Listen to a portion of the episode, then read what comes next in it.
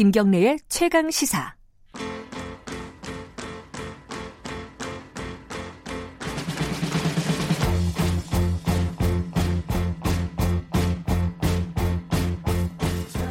네, 김경래 최강 시사 3부 시작하겠습니다. 2부가 좀 뜨거웠습니다.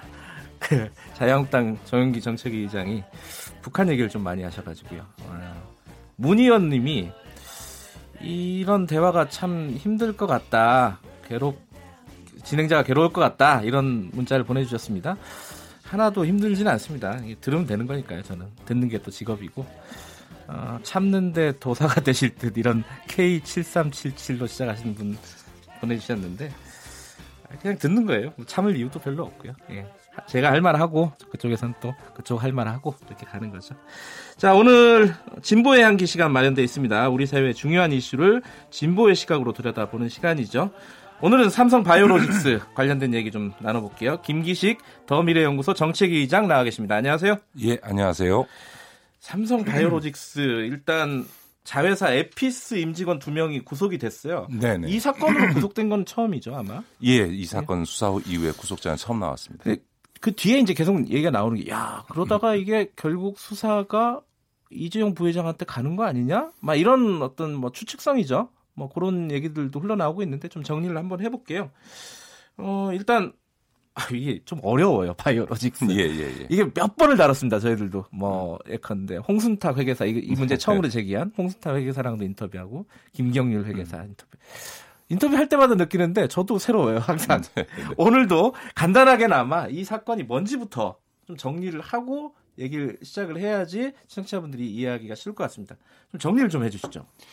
예, 그 삼성 바이오로직스가 그 예전에는 에버랜드 제일모직의 자회사로 있다가 지금 이제 그 에버랜드. 삼성물산의 예. 자회사로 있습니다. 예. 이 삼성 바이오로직스가 2011년도에 설립될 당시에 네. 삼성 바이오 에피스라고 하는 미국에 있는 바이오젠이라는 회사와 자, 그 합작 회사를 두었는데 자회사요? 예, 예. 이 회사의 그 바이오젠이 언제든지 자기들이 요구하면 그 주식으로 전환할 수 있는 권리를 갖고 있는 콜옵션이라고 하는 것이 있었는데 네. 이 콜옵션을 어 의도적으로 숨기고 그 이 바이오 에픽스를 종속회사로 처리를 해왔다는 게 1차, 1차적인 분식이고요. 왜냐하면 네. 이 콜옵션을 이 알려지게 되면 이 콜옵션은 부채가 되기 때문에 바이오로직스 자체가 적자일 뿐만 아니라 자본장입 상태에 들어가게 되고 그렇게 되면 어, 합병을 앞둔 제일모직의 주가에 부정적 영향을 음흠. 줄 것을 알고 일부러 그 콜옵션의 존재 자체를 숨겨왔다라고 하는 점에서 고의적 회계 분식이다. 회계 사기다라고 하는 게 첫 번째. 첫 번째이고요.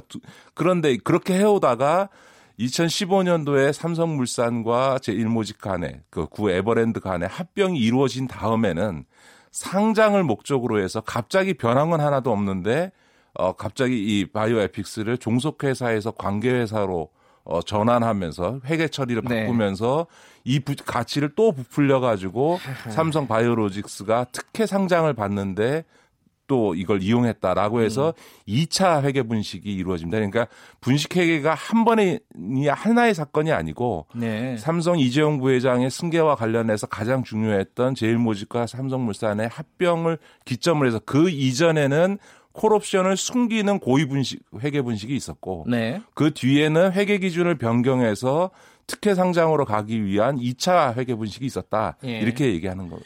그러니까 이게 두 사건이 얽혀 있어 갖고 뭐가 뭔지가 좀 헷갈려요. 지금 예. 저, 정확히 정리해 주셨어요. 예. 예. 두 개의 사건이 별개인 것 같지만 예. 아, 사실은 이게 한, 한 가지 이유에 의해서 추진된 겁니다. 다시 말해서 이재용 부회장의 경영권 승계 목적으로 음. 이러한 분식회가 이뤄진 거예요. 예를 들어서 이 바이오로직스를 원래 갖고 있었던 거는 이재용 부회장이 지분을 가장 많이 갖고 네. 있었던 에버랜드 지금 제일모직이었다 지금 사성모직이 네. 됐는데요.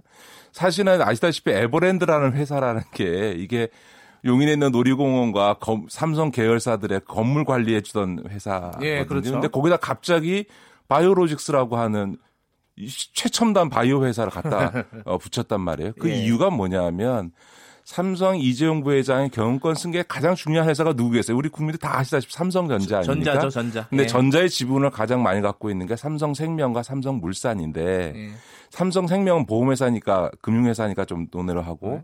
삼성물산이 갖고 있는 삼성전자의 지분을 지배하는 게 삼, 이재용 씨에겐 제일 중요한 음. 건데 이재용 부회장의 지분은 다 에버랜드 네. 어, 제일 모직에 몰려 있었단 말이죠. 그러니까 결국은 이 에버랜드와 삼성물산을 합병함으로써 삼성전자에 대한 지배력을 확보하려고 한 건데 그러려면 에버랜드 제일 모직의 주가는 가장 높게 올리고 삼성물산의 주가는 가장 낮게 낮춰야 이재용 부회장에게 가장 유리한 합병이 네. 이루어지는 거죠. 이재용 부회장의 지분이 늘어나는. 네. 근데 이제 이- 이 제일모직의 주가를 끌어올릴 방법이 없는 거예요. 왜냐하면 에버랜드 놀이동산 운영하고 건물 관리하는 회사가 주가가 올라갈 이유가 하나도 없는 거잖아요. 그러니까 네. 일부러 삼성 바이오로이스를 갖다 붙였는데 이 회사가 자본 잠식이 되면 오히려 주가를 올리는 게 아니라 주가를 떨어뜨릴 거 예. 아닙니까? 그러니까 콜옵션을 숨겨놓고 이 바이오로직스라고 하는 바이오 회사의 미래 가치를 굉장히 부풀려서.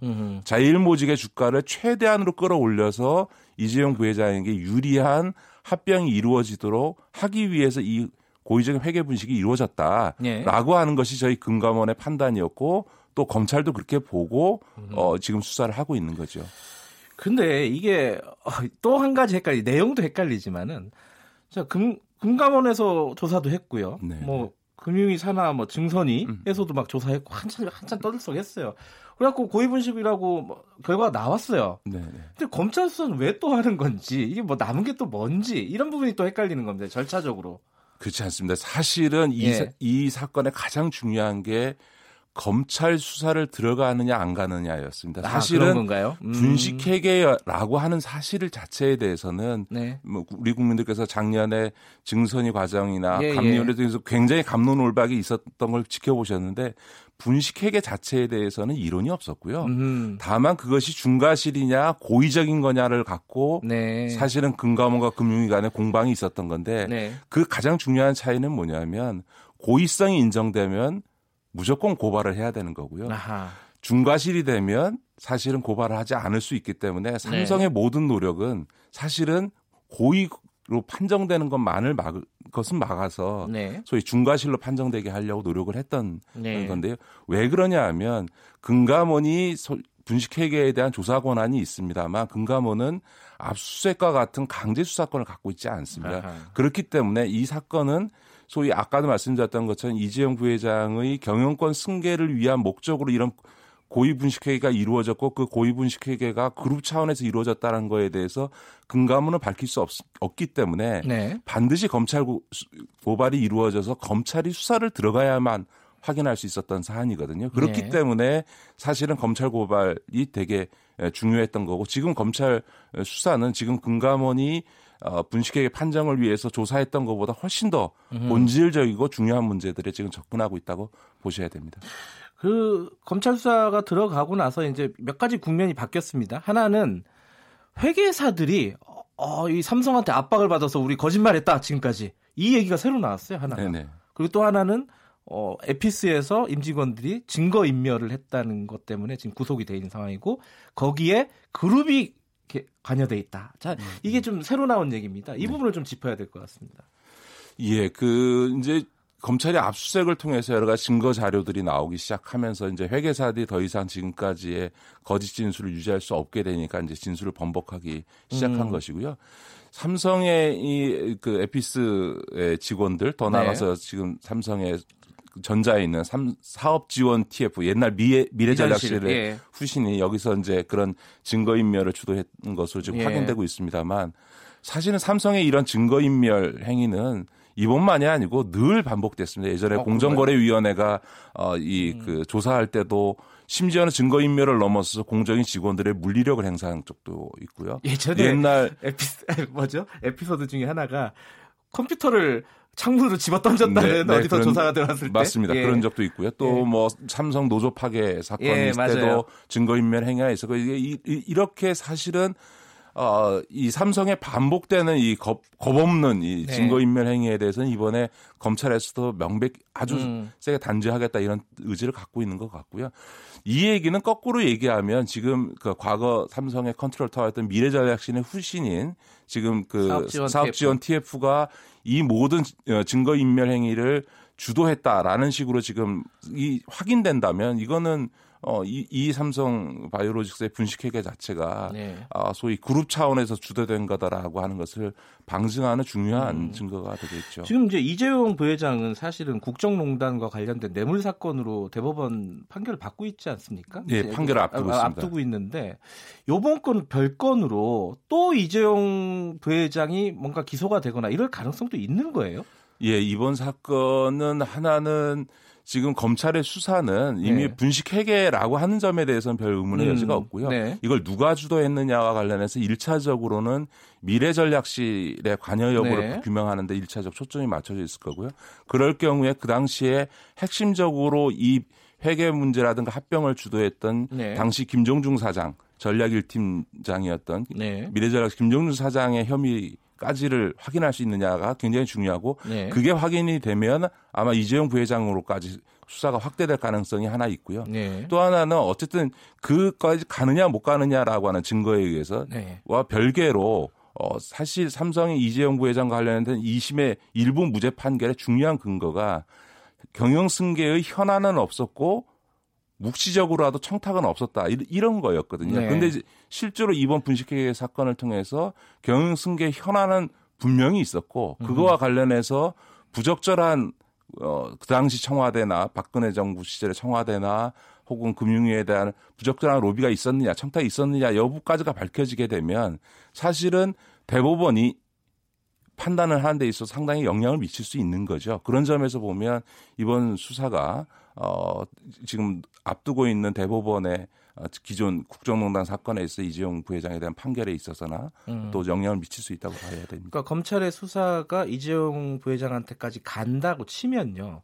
그러면 지금까지 벌어 일어났던 어떤 승계 작업들 있지 않습니까? 그리고 하- 합병들 이런 것들이 그럼 일정 부분 어 뭐랄까요? 되돌 시간을 되돌릴 수 있는 것인지 아니면 이거는 그냥 놔두고 처벌만 하는 것인지 이 부분도 사람들이 굉장히 헷갈려하는 부분입니다.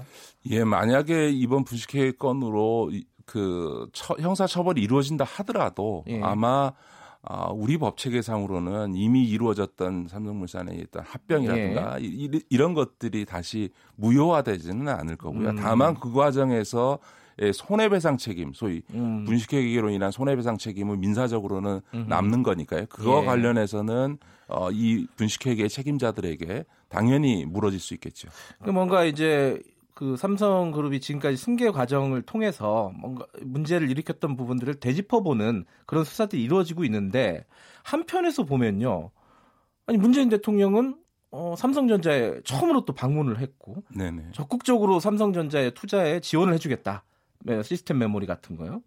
그렇게 얘기를 하고 있어요. 이 부분도 사람들이 헷갈리는 거예요. 이거 뭐 하는 거지? 한쪽에서는 막 검찰로 막 수사 들어가고 한쪽에서는 대통령이 가가지고 투자 열심히 해가고 이렇게 격려해주고 둘이 같이 악수하고 야 이 그림이 어떻게 해석을 해야 될지 요걸 좀 한번 짚어주시죠.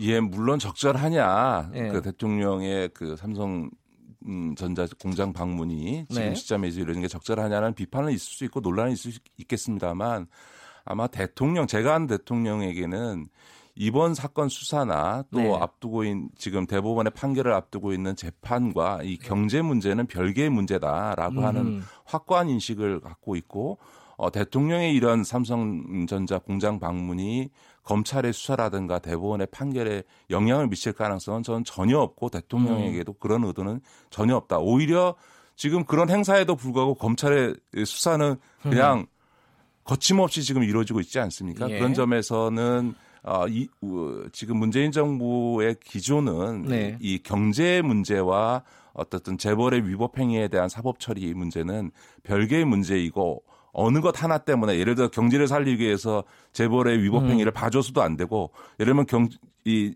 재벌의 위법 행위에 대한 사법 처리가 이루어진다고 하더라도 그건 개개인의 문제인데 그것 때문에 경제 문제에 있어서의 기업의 역할을 또 위축시켜서도 안 된다라고 하는 인식을 어, 대통령이 하고 있고 그런 연장선상에서 이 행보가 이루어졌다고 보여집니다. 물론 일각에서 볼 때 비판할 수 있는 지점은 있다고 저는 생각합니다. 네. 근데 이제 그 둘 두 사건 그러니까 문재인 대통령의 방문과 이 제, 검찰 수사 두 거를 별개로 보더라도 이 우리 지금 문재인 정부의 경제 정책이 기조가 변하는 거 아니냐 재벌 위주의 성장 정책으로 이런 부분도 좀 얘기가 나오고 있어요. 예, 그렇습니다. 사실은 뭐 이번 그 대통령의 방문이 그 이재용 어, 부회장의 재판이나 수사와 관련돼서 영향을 미칠 가능성은 없는데 네. 그런 비판은 저는 좀 과도하다고 생각하고요. 네. 다만 지금 어, 정부의 경제 정책이 지금 상황이 어렵다 보니까 네. 어, 이게 또다시 대기업에 의존하는 대기업의. 투자에 의존하는 형태로 경제 정책의 운영 기조가 소위 이제 홍남기 부총리나 윤정원 경, 청와대 경제수석 같은 관료 라인에 의해서 주도되는 건 아니냐. 그러면 이제 과거와 도대체 문재인 정부의 경제 정책의 차이가 뭐냐 이런 비판이 나올 수밖에 없고요. 그런 지적에 대해서는 저도 상당히 공감합니다. 그리고 그런 점에서 보면 여전히 어, 우리가 어, 지속 가능한 성장을 위해서는 경제의 패러다임, 경제 네. 구조 자체를 어, 바꿔야 되고 그전적 위해서는 재벌 기업과 중소기업이나 어쨌든 이 자영업들의 어떤 균형적인 발전 이런 부분들을 위한 정부의 노력이 퇴색돼서는 곤란하다 이렇게 생각합니다. 네, 어, 정리가 좀 된 것 같고요. 마지막으로 청취자분이 이거 여쭤봤어요. 4312님이 바이오로직스 상장 폐지도 가능한 건가요? 이렇게 물어봤는데 어떻습니까 이게? 지금 이제 상장 폐지가 이루어지지는 좀 의문이고요. 예. 다만 지금 아마 이제 효력정지 가처분 신청 낸 부분에 대해서는 이번 수사의 영향으로 인해서 예. 어, 이- 1심에서는 인용이 됐습니다만 네. 2심에서는 좀 더 엄격하게 보지 않을까 시- 어, 음. 싶고요. 네. 어, 다만 지난번에 한국거래소가 기업심사위원회 하면서 네. 어, 제, 거래를 재개시켜 준 거는 조금 부적절했다고 봅니다. 왜냐하면 음. 많은 경우에 금, 예, 증선위에서 분식회계로 판정을 하게 되면 그 분식회계에 따라서 분식회계 했으니까 회계장부를 변경해야 될 거 아닙니까? 그렇죠. 바로 바, 바로 잡아야 되니까 그 바로 잡을 수 있는 기간을 설정해 주는 개선 기간을 설정해 주고 그 개선 기간 지난 다음에 거래를 하도록 음. 보통 6개월에서 1년 정도를 예. 잡습니다만 그런 정도를 했는데 바로 해 줬거든요. 그러니까 네. 삼성 바이오로스의 특혜 상장에 이어서 또 한 번의 특혜가 이루어졌다 이렇게 볼 수 있고요. 예. 그런 점에서는 일정하게 어, 법원의 수사, 이 검찰의 수사나 이런 거에 따라서는 음. 거래에 영- 일정한 영향을 미칠 수 있는 상황이 벌어질 수는 있겠죠. 그러나 상장 폐지가 될 가능성은 제가 보기엔 음. 크게 크지 않다 봅니다. 알겠습니다. 오늘 좀 복잡한 얘기였는데요. 어, 저는 개인적으로는 좀 정리가 더 잘 된 것 같습니다.